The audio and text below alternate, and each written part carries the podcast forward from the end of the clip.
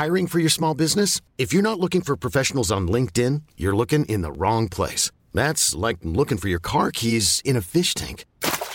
LinkedIn helps you hire professionals you can't find anywhere else, even those who aren't actively searching for a new job but might be open to the perfect role. In a given month, over 70% of LinkedIn users don't even visit other leading job sites. So start looking in the right place. With LinkedIn, you can hire professionals like a professional. Post your free job on linkedin.com slash achieve today. Salut, c'est Victoire Tuaillon. Ces derniers mois, avec mon équipe, on a travaillé sur une série exceptionnelle. Ça s'appelle 20 milieux sous ma chair. L'autrice, Caroline Potier, a exhumé des cassettes audio qu'elle enregistrait pour sa meilleure amie lorsqu'elles étaient ados et qu'elle traversait l'enfer, les violences que lui infligeait son père. À partir de son histoire, Caroline Potier, devenue journaliste, a mené l'enquête. Comment on pourrait éradiquer l'inceste? C'est beau, c'est intelligent, c'est bouleversant, et je pèse mes mots, c'est d'utilité publique. Pour continuer à sortir de l'océan du déni, écoutez 20 milieux sous ma chair, dans le cœur sur la table.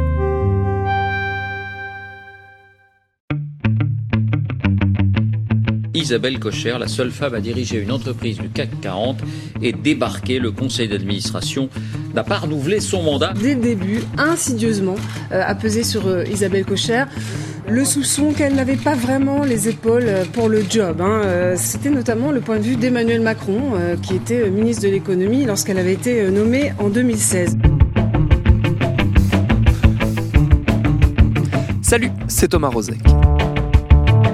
C'est un feuilleton du début d'année qui certes est passé relativement inaperçu vu l'actualité chargée entre réforme des retraites, épidémie de coronavirus et sextape politique, mais qui est riche d'enseignements sur la façon dont notre monde fonctionne. Ce feuilleton, c'est celui qui a abouti au départ d'Isabelle Cocher de la direction générale du groupe NJ, l'ancien GDF Suez. Un départ précipité sous pression d'un conseil d'administration devenu hostile. Alors dit comme ça, ça peut faire très euh, les petites nouvelles du monde économique à milieu de la vraie vie des vrais gens, mais ce serait oublier une chose. Isabelle Cocher était jusqu'à son débarquement brutal début 2020 la seule femme à diriger un groupe du CAC 40, la seule grande patronne dans un milieu de grands patrons, ces étranges figures médiatico-politico-économiques, puissantes mais finalement assez méconnues. Alors d'où nous viennent-ils, ces grands patrons? Et qu'est-ce que leur rôle désormais clé nous dit de l'état de notre société? Ce sera notre épisode du jour. Bienvenue dans Programme B.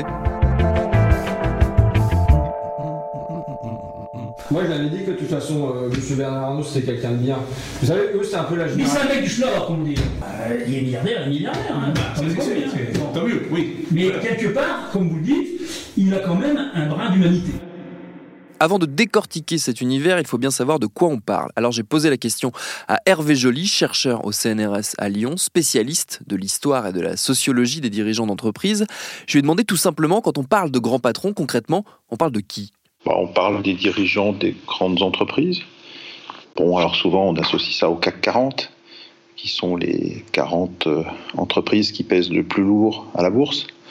Ce ne sont pas forcément toutes les plus grandes entreprises, parce qu'il peut y avoir des entreprises qui, pour des raisons diverses, notamment parce qu'elles sont sous contrôle familial ou euh, contrôle de sociétés étrangères, qui ne pèsent pas très lourd à la bourse ou ne sont même carrément pas à la bourse. Par exemple, une grande entreprise comme Auchan n'est pas cotée en bourse, elle appartient entièrement à la famille euh, Muliez et apparentée. Bon, il viendrait l'idée à personne de dire qu'Auchan n'est pas une grande entreprise, donc euh, voilà, euh, les, grands patrons ne se réduisent pas tout à fait aux patrons du, du CAC 40, ils en- sont pour une bonne partie. C'est devenu une figure médiatique assez récurrente, comme on parle des hommes politiques, comme on parle des grands chercheurs, des grands scientifiques.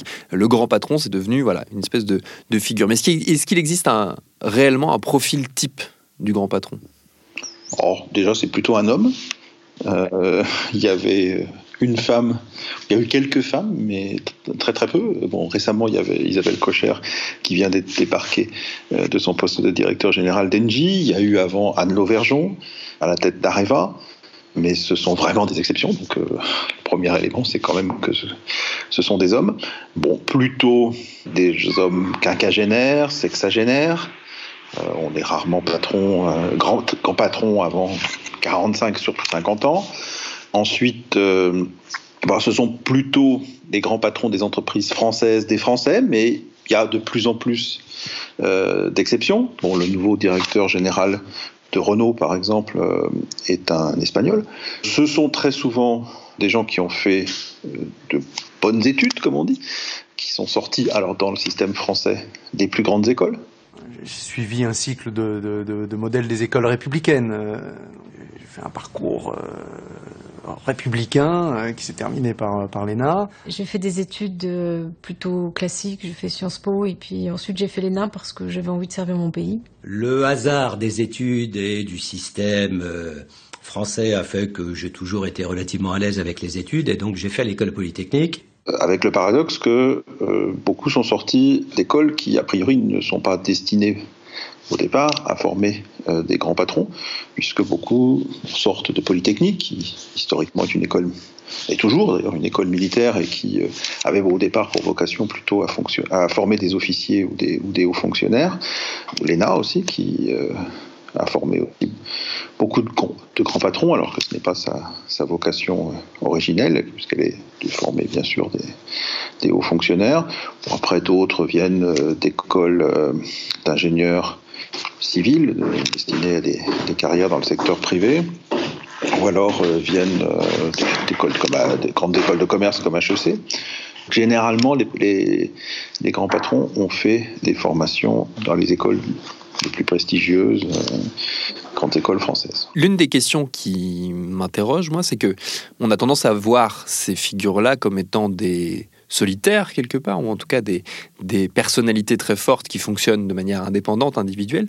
Et ce que je me demande, c'est de quelle mesure euh, ces grands patrons forment un corps, et un corps qui échange et qui euh, fonctionne euh, collectivement.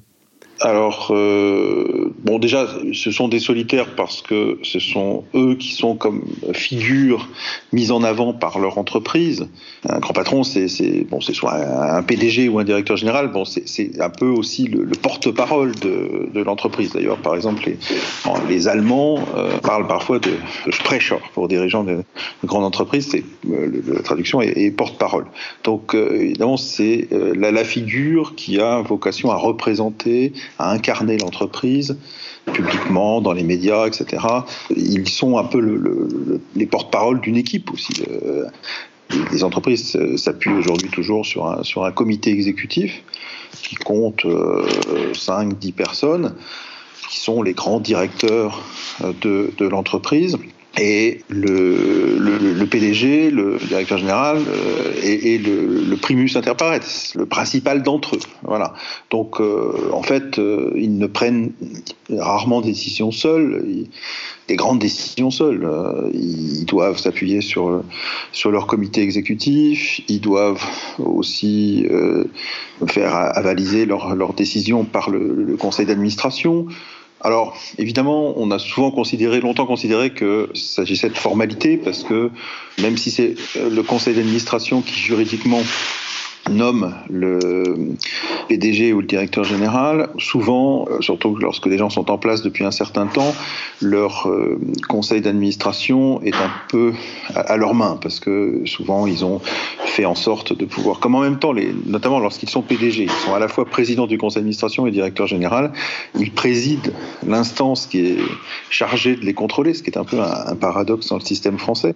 Et donc souvent ils ont eu tendance à pouvoir euh, influencer sur la composition de ce conseil d'administration et faire en sorte qu'il soit surtout composé de, proches, de personnes qui leur sont loyales, et donc euh, d'autant plus facile de s'en arranger. C'est encore plus vrai pour le comité exécutif, où très souvent, lorsqu'une entreprise change de, grand patron, elle change aussi. Il y a beaucoup, il y a beaucoup de changements dans le, comité exécutif. Généralement, quand un patron est en place depuis quelques années, il, renouvelle son comité exécutif. Donc c'est vrai qu'il est entouré souvent d'équipes qu'il a choisi et qui, qui vont donc pas forcément aller contre lui. Mais quand même, bon, euh, il ne peut pas prendre décision tout seul, même si euh, il a des gens qui, qui sont des proches, euh, ses proches peuvent quand même parfois éventuellement lui dire qu'ils sont pas d'accord ou, essayer de, de, peser dans un sens différent, etc. Donc ils sont pas totalement isolés. Après, en tant que grand patron, bon, il existe un certain nombre de, clubs auxquels euh, appartiennent les grands patrons. Alors, on pense bien sûr au MEDEF, mais le MEDEF est une organisation très vaste qui représente l'ensemble des chefs d'entreprise de toutes sortes, de toutes tailles, de toutes branches, etc. Donc, le MEDEF ne, ne, représente pas spécialement les grands patrons, d'ailleurs, les, dirigeants du MEDEF ne sont pas forcément eux-mêmes des, des, grands patrons à l'origine. En revanche, il existe une autre organisation plus étroite qui est euh, l'AFEP, l'association française des entreprises privées, et qui est, elle, un club beaucoup plus fermé, euh, qui rassemble exclusivement les dirigeants de grandes entreprises. Et la FEP est une organisation influente, euh, on pourrait dire un lobby, parce que qui, est, souvent entendu des gouvernements, etc. Enfin bon, euh, donc là, effectivement, c'est une organisation où les grands patrons ont l'occasion de, de se rencontrer, de travailler ensemble.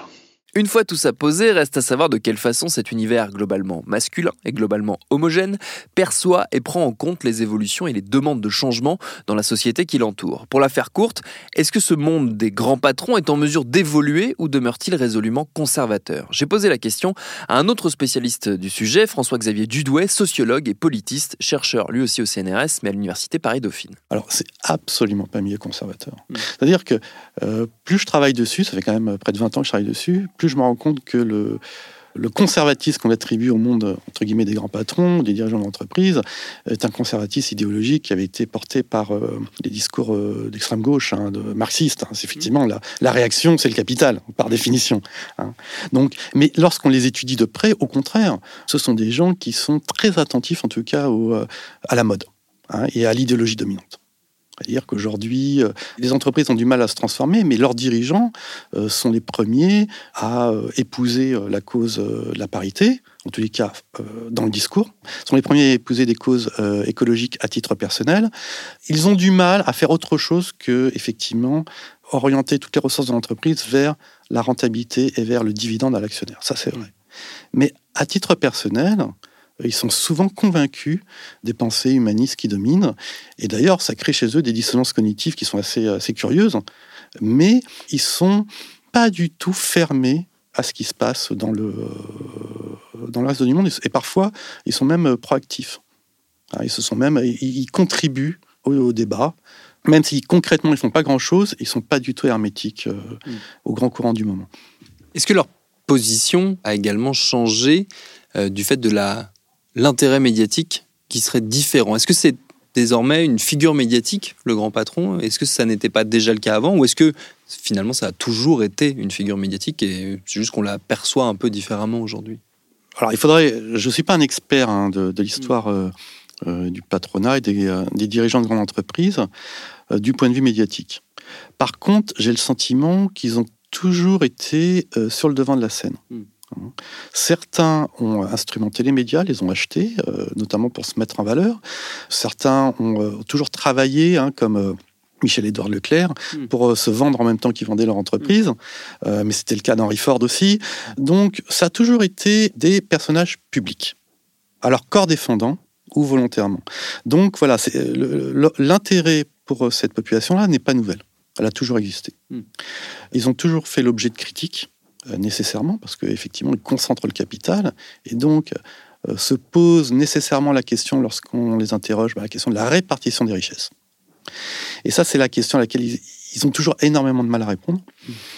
La grande idéologie qui les a servis pendant 30-40 euh, ans, ça a été, été l'idéologie qu'avait développée Milton Friedman en 70 en disant la responsabilité sociale des chefs d'entreprise, c'est de servir les intérêts de l'actionnaire. Hmm. Pourquoi? Parce que c'est l'idéologie libérale qui veut que nul ne doit imposer à autrui euh, ce qu'il doit faire. Donc l'État ne doit pas dire comment doit être régulée l'économie. Chacun doit pouvoir en fait euh, s'enrichir librement. Et donc les chefs d'entreprise n'ont pas à euh, s'occuper du bien-être de leurs employés ou de la société en général ou de l'environnement. Ils ont à servir l'actionnaire et comme ça, mmh. ils accomplissent leur devoir.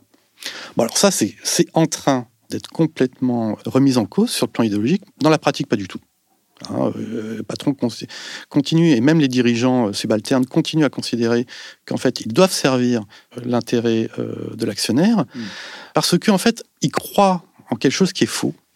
Mais tout le monde y croit. C'est-à-dire une croyance en fait, qui fait tenir le capitalisme contemporain, c'est qu'ils croient que les actionnaires sont les propriétaires de l'entreprise. Mm. Et donc, parce qu'ils sont, ils seraient propriétaires, donc ils seraient en droit d'attendre un retour mm. sur l'investissement de, de, la même manière que quelqu'un qui loue un appartement est en droit d'attendre un retour sur sa location.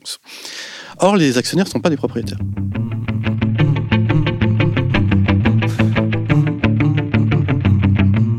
Les actionnaires sont des ayants droit. C'est-à-dire qu'une action n'est pas un titre de propriété.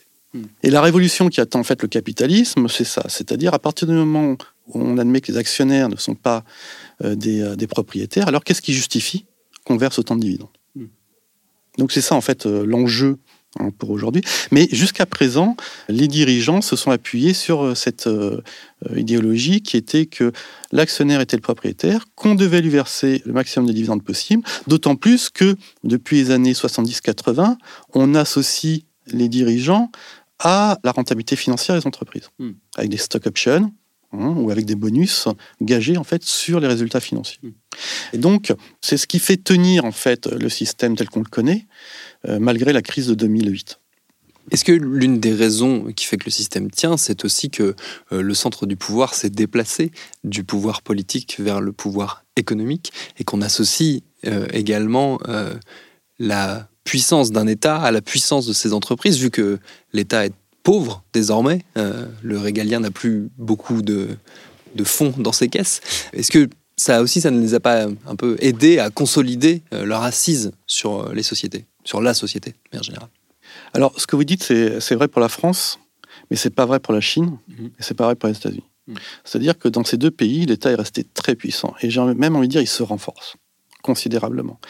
Dans ces deux pays, effectivement, euh, il, demeure euh, une alliance historique qu'on avait autrefois en France, hein.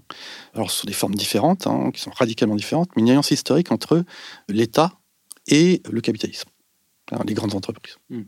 qu'elles soient complètement privatisée comme aux États-Unis ou qu'elle soit encore sous contrôle plus ou moins direct de l'État comme en, comme en Chine. Et c'est ça, effectivement, la c'est ce que disait Brodel, hein, le capitalisme, c'est l'État. C'est-à-dire la grande force du capitalisme, c'est quand, effectivement, il y a union, euh, finalement, de, de l'entreprise commerciale euh, ou de la grande industrie avec l'État. Et c'est ce qu'on a perdu en Europe. C'est ce qu'on a complètement perdu en Europe, aussi bien euh, au Royaume-Uni qu'en France, qu'en Allemagne. Donc c'est pour ça que je ne ferai pas la même analyse au, niveau, au global. C'est-à-dire que la séparation du pouvoir économique et du pouvoir politique, ça a été enclenché en France, en Europe, à partir des années 80. C'est-à-dire que les privatisations, en fait, elles ont eu pour effet concret d'affaiblir l'État. Hmm. Les grandes entreprises se sont finalement un peu renforcées pendant quelques temps, mais pas tant que ça. Et aujourd'hui, ce qu'on voit, c'est que vous êtes de plus en plus de grandes entreprises européennes ben, qui perdent des parts dans la compétition mondiale. Pourquoi? Parce qu'elles sont plus baquées, hein, si j'utilise un terme anglo-saxon, c'est-à-dire elles sont plus adossées à un État puissant. Et euh, on le voit aujourd'hui hein, dans la compétition économique internationale. Si vous n'êtes pas appuyé par un État puissant, eh bien votre entreprise est menacée. C'est ce qui s'est arrivé, ce qui est arrivé à Calstom. Hein, qui Alstom qui a été contrainte de vendre son activité énergétique. Euh, c'est ce qui est arrivé avec BNP Paribas, hein, qui a eu euh, une amende record. Alors, bien sûr, il avait fait des malversations, mais l'État français n'a jamais essayé de défendre sa banque. Mmh sa banque, vous voyez, euh, le lapsus que je fais. Résultat des courses, aujourd'hui, BNP Paribas n'ose plus rien faire. Ils vendent leurs actifs partout dans le monde. C'est-à-dire que l'idée que la puissance économique des grandes entreprises est associée à la puissance politique des États, eh bien, ça s'est effondré avec les privatisations. Et la courroie de transmission qui existait notamment à travers la circulation des grands corps, hein, depuis l'État vers euh, l'entreprise, a été rompue. C'est-à-dire qu'effectivement, les, hauts fonctionnaires, euh, les grands corps continuent à circuler, mais ils n'ont plus le sentiment de servir l'État, ils n'ont plus envie. Hmm. C'est-à-dire qu'il n'y a même plus cette logique de continuité que certains portaient hein, un peu comme un ethos, ben, ils ne le portent plus. Hmm. Hein, il y avait un grand patron qui me disait, il y a, il interviewé il y a plus d'une dizaine d'années, le, dirigeant moderne, il oublie son passeport. Hmm. Alors c'est pas vrai pour tous, mais en Europe, surtout les Européens, ont tendance à oublier entre guillemets leur nationalité parce qu'ils jouent une carrière dans laquelle leur nationalité peut être un frein. Et donc, finalement, ils tentent de la, mettre de côté pour pouvoir avoir leur carrière corporatique, leur cursus honorum dans la grande entreprise, qu'elle soit française ou mm. d'origine française ou autre, et donc ils l'abandonnent. Mais c'est pas le cas de, de tous euh, les dirigeants. Les dirigeants américains l'abandonnent absolument pas leur nationalité, ni les chinois, ni les japonais. Donc là, il y a, il y a une fracture qui est en train de se faire entre les capitalismes Hein, mais même les Mexicains, par exemple, les Mexicains qui ont un capital familial très fort, ils cultivent à fond leur, euh, leur identité mexicaine. Quand bien même ils vont faire des études au Mexique, euh, aux États-Unis, pardon, euh, quand ils reviennent, c'est pour défendre l'intérêt. Il y a un capitalisme mexicain très très fort parce qu'il reste sur des bases nationales. Et ça, c'est quelque chose qu'on est en train de perdre complètement en Europe. Mais est-ce que c'est une tendance qui peut s'inverser, justement? Qui peut se... Est-ce que c'est un changement de, de mentalité auquel on va, il faut s'attendre? Ça veut dire qu'il faut prôner un retour du patriotisme économique. C'est pas du tout ce qui domine dans les médias, ni euh, dans la bouche des dirigeants actuellement. Mm. C'est-à-dire qu'au contraire, parler de patriotisme économique, c'est souvent les partis extrêmes qui en parlent. Mm. C'est pas dans l'air du temps, voilà. Et donc le, patron, comme il aime bien suivre l'air du temps, il s'y est pas mis. Ceci dit, il y en a quelques-uns qui ont commencé à comprendre euh, le danger. Il y a quelques entreprises, par exemple, qui se désengagent du dollar, justement pour plus être soumis à ce qui est arrivé à BNP Paribas. C'est-à-dire le fait d'utiliser dollar dans une transaction qui ne concerne pas les États-Unis, eh bien, aujourd'hui, ça vaut mise en cause devant les tribunaux américains. Il y a un impérialisme américain qui est en marche en fait, l'enjeu aujourd'hui, c'est pas tellement euh, la lutte entre euh, la classe ouvrière et la classe capitaliste, hein. c'est vraiment la lutte entre les Européens, les États-Unis ou la Chine. C'est-à-dire, les rapports de force aujourd'hui se jouent vraiment sur la base des grands capitalistes que sont le euh, capitalisme américain et chinois et les petits capitalistes que sont les capitalismes européens et autres. Et dans cette guerre d'influence, quel rôle doivent jouer les grands patrons, ou peuvent jouer les grands patrons, justement? C'est compliqué en fait euh, de leur donner un rôle parce que il y a quelque chose qui caractérise quand même les grands patrons en général, même à l'époque euh, de, des Trente Glorieuses, quand l'État était très très présent, c'est que tout grand patron qu'ils sont, ils travaillent d'abord pour l'entreprise. Et même là, hier soir, j'entendais euh, le, dirigeant de Facebook en France, il veut bien faire beaucoup de choses, mais dès qu'il s'agit, par exemple, de, réguler les pratiques sur Internet, il veut rien faire sans la loi. C'est-à-dire que les grands patrons ne feront rien sans une alliance étroite avec l'État. Donc, euh, je ne pense pas qu'on puisse attendre beaucoup de secours de leur part, que ce soit pour résister à l'impérialisme américain ou chinois ou pour mieux répartir la richesse. À un moment donné, il faudra repasser par l'État, qui, de toute façon, est la seule instance légitime du point de vue politique. Donc euh, la démocratie actionnariale n'est pas une démocratie légitime du point de vue politique, c'est une plutocratie. Et d'autant plus que euh, la plupart maintenant des actionnaires majoritaires, si on met à côté les grandes familles et l'État, eh bien le troisième actionnaire majoritaire du CAC 40, ce sont les fonds de pension américains. Et eux, et qui sont assez actifs. Donc je pense qu'ils feront rien, ils ne feront rien d'eux-mêmes, et que si on veut qu'ils changent leur manière de faire, déjà il faut changer les formations. Il faut leur apprendre qu'il y a autre chose que la valeur actionnariale. Et d'autre part, il faut que l'État reprenne la main en tant qu'État.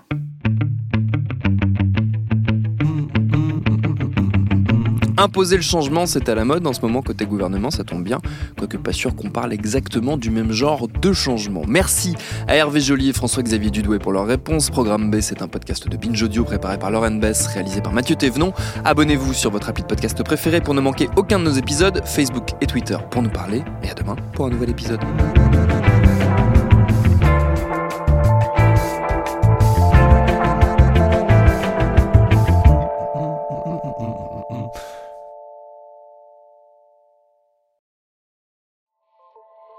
Salut, c'est Sinamir du podcast L'Affaire. En 2016, je suis monté sur un bateau de sauvetage en Méditerranée et ce que j'y ai vu n'a pas changé. En tout, depuis 10 ans, on compte même près de 30 000 morts sur cette mer. Alors, dans le naufrage, notre nouvelle enquête, j'ai voulu raconter un cas concret. Comment 130 personnes sont mortes en 2021 à la frontière de l'Europe, malgré des dizaines d'appels de détresse. Qui n'a pas pu les sauver et pourquoi? Qui étaient ces disparus? Et surtout, comment on en est arrivé à ne plus parler de 130 personnes qui meurent le même jour sur un bateau au milieu de la Méditerranée? Le naufrage, c'est la nouvelle série du podcast L'affaire de Paradiso Média. Une enquête que vous pouvez retrouver gratuitement chaque semaine à partir du 27 mars 2024 sur toutes les applications de podcast.